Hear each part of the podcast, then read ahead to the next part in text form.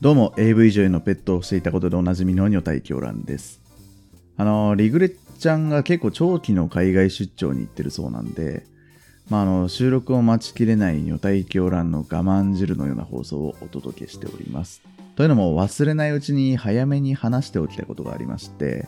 あのこの間ツイートもしたんですけどあの普段めったに起こらないうちの妻がまあブチ切れた事件がありまして、まあ、それについてなんですけどあのー、6月の頭ぐらいなんですけど、あの、某飲食チェーン店で、まあ、ある女性向けアニメとのコラボ企画が始まったんですよ。で、これ800円以上食べて、あのー、会計時にグッズ欲しいですっていう札を見せると、1人につき1個まで、あのー、景品がもらえる仕組みになってて、で、確か全部で20種類ぐらいあるのかな。で、何が当たるか分かんないガチャ形式になってるんだけど、あの A セット B セット C セットみたいな感じで3つに分かれててで A セットの中にはこれらの景品が入ってますっていう状態になってるんですよ。でこれが結構人気があってあのオタク女性の聖地とされる池袋ではなんか1日でグッズがなくなったらしいんですよ。でオタク女子であるうちの妻もまあこれにドハマりしてましてえー、あのキャンペーン始まって6日連続ぐらい一緒にカレー食いに行ってたんです。ああカレーって言っちゃった。あのまあ某カレーチェーン店の話なんですけどで事件というのがね6日目に起こりましてあのその日は店の入り口にあの B セット完売って書いてあったんですよ。でうちの妻は A セットと B セットに欲しいものがあったんでじゃあ A セットがもらえるなら入ろうかっつって入店したんです。でカレー注文してたら後から家族連れの4人組が入ってきてで来るなりね店長が「どうも」って挨拶してたんでまあ多分常連かオーナーの家族とかまあそういうもんだと思ったんですよでちょっと離れた席に座ってたんで、まあ、まあ会話のあの全部の会話が聞こえてたわけじゃないんですけどなんかどうやら店長が「いつものカレーにしますか?」みたいなこと言っててで「え覚えててくださったんですか?」みたいなやり取りがあったんですよ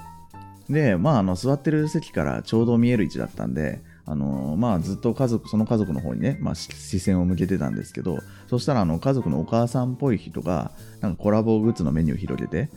たらね、あの店長が、そのコラボメニュー、A 賞が残り1個しかないんですよって、まあ、その人に言ってましてね。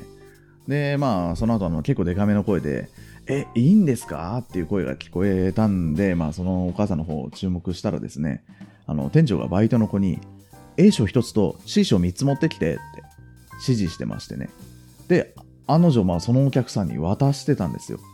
まあ、あまりにも堂々とやってるんで、まあ、多分これ注文してね、時点で渡してもいいないいもんなのかなって、まあ、まあ、その場ではそう思ったんで、特に何も言わなかったんですけども、あの、このやりとりをね、妻は一部始終ね、全部聞こえてなかったみたいで、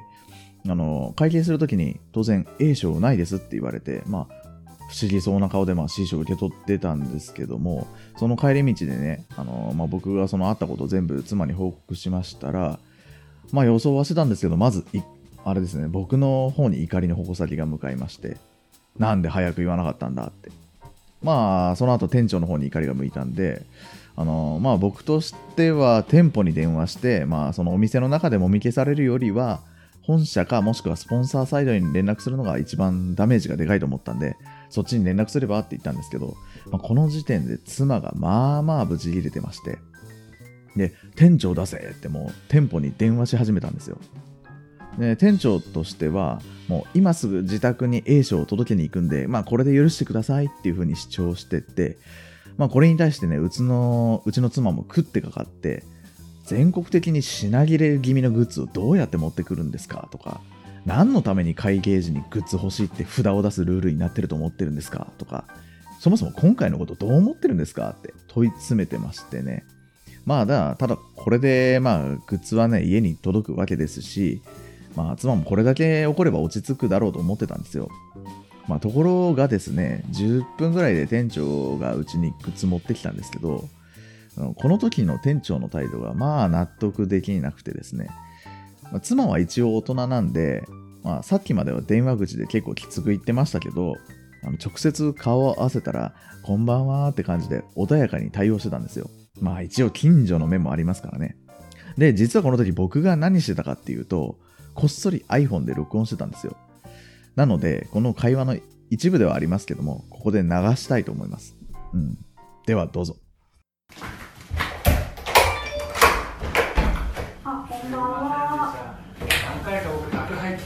ちらのお宅あ、本当ですか？来。てると思います今あ走っててあ来たことあるな見覚えあるなと思ってあ、本当ですか？すいませんでしたいえいえはい、聞いていただいたんですけど、まあまあヘラヘラしてません？なんか出前で来たことあるって言ってましたけど、そもそも頼んだことないですしね。まあ形だけはすいませんねって謝罪はしてたんですけど、なんかいくら妻が穏やかに対応してたとはいえ、まあ開幕から世間話するような余裕があるみたいなんで、この件はね、翌日本社の方に連絡させていただきました。まあ、後日、ね、事実確認して厳重に注意をしましたっていうようなことを、まあ、回答でもらったんですけどなんかこの本社からの回答もあの A 賞渡したことは確認できたんでこれで解決ですねみたいなそういう雰囲気を感じたんで、まあ、まだ不信感が拭えない状態ですね。まあ、ここで音声を晒すっていう、まあ、一種ドキュン返しのことようなことをしてるんでね、まあ、これ以上何も言いませんけど、まあ、店からしたら面倒なクレーマーに絡まれたっていう認識なのかなって思いますね。まあ、幸いね、うちの番組の方には内容の割には変なクレーム受けてないんですけど、まあ、今後も高評価だけ受け付けてますんで、まあ、今後よろしくお願いします。深夜特に用事もないのについついもーし、グリーンさん。深夜特に用事もないのについつい長電話をしてしまうそんな二人の終わらなないんで切るんですか？俺ですよ。ミヤですよ。みふう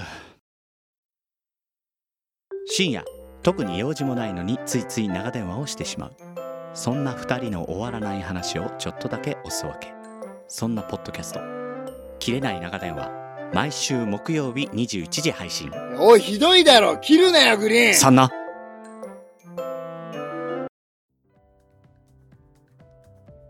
えー CM 明けまして、ここからは皆様からいただいたレビューを読んでいこうかなと思います。えー本当はレビューとかハッシュタグ拾いはね、リグレちゃんがいる回でやろうかなと思ったんですけど、ちょっと早く読んでいかないと申し訳ないんで、まあ我慢汁回でも少しずつ拾っていこうかなと思ってます。えー4月1日にいただきました、鼻が冷たいさんからいただいたレビューです。読みます。常識ってなんだろう？二人の異次元すぎる話を聞いているとふと思ってしまう女体狂乱さんが淡々と織りなす規格外の下ネタ。そこには未知が鎮座している。甘美な未知は知的好奇心を揺り動かす。その知的好奇心を抑えきれずにただただ女体狂乱さんの落ち着いたいい声で語られる。狂気の世界を垣間見たくなる。これは止められない衝動である。えー、ちょっと長いんで一旦切りますね。まあ、落ち着いたいい声って言われたんで、落ち着いて読んでみました。まあ、要は、あの、共感できるタイプの下ネタじゃなくて、あの、聞いたこともないようなエロい話、まあ、それを求めてくださってると思うんですよ。あの、一応、AV 女優のペットっていうあのパワーワード使ってますけど、まあ、僕自身経験としてはそこまで特殊なもんでもなくて、あの実体験ベースで話すんだったら僕のリアルの友人にもいるんですけどあの性的なサービスの世界に身を置いてた人たちの方があのもっと面白い話を提供できるとは思っててじゃあ僕の強みは何かっていうとあのセックスよりオナニーにストイックなところだと思うんですよ。あの女性がどうかは知らないけど男ってセックスの話には堂々とするんですよね。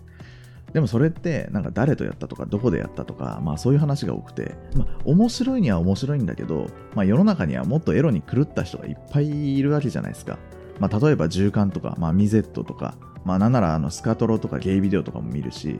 まあ、そういうアブノーマルなことについて、まあ、あの自分の意見を述べたり、まあ、リスナーさんの意見を聞いたりとか、まあ、したいなとそういうふうに考えています、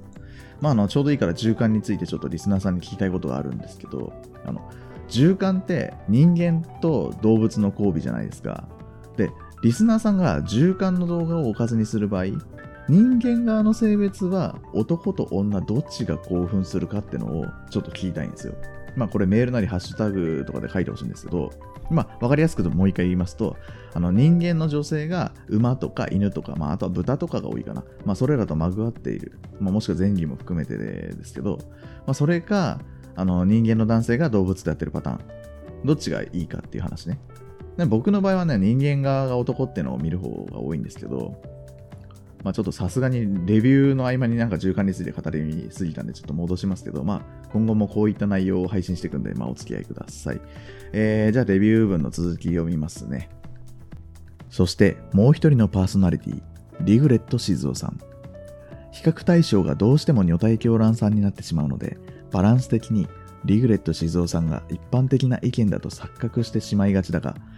リグレット静雄さんのグローバルな生い立ちをバックグラウンドとした常識はやはり規格外である。こちらはアカデミックの薄皮をまとったエピソードモンスター。見え隠れする中身は女体狂乱さんにも負けていない。常識から逸脱した新しい知識を手軽にあなたの人生のエッセンスにすることができる。そんな番組。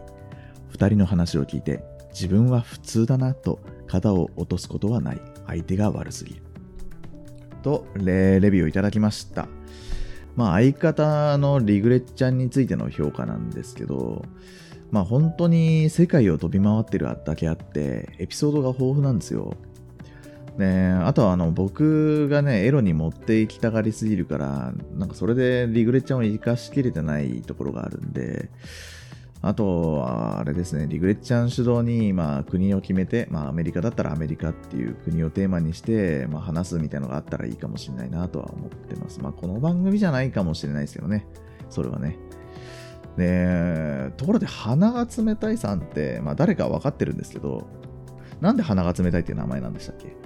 まあ、番組にやってたかな？まあ、覚えてないんですけど、なんかこの間リグレちゃんに聞いたら、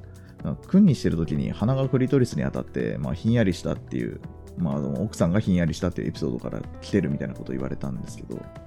そんな理由でしたっけ？まあでも本当にあの、この間ね、誰よりも文字数の多いレビューを書いていただいて、まあ鼻が冷たいさん、本当にありがとうございました。ああと、レビューはね、あと2件届いてるんですけど、また次回に紹介しますので、えー今しばらくお待ちください。番組の感想は、ハッシュ女体静雄でのツイート、もしくは番組公式ツイッターアカウントやパーソナリティへの DM でお願いいたします。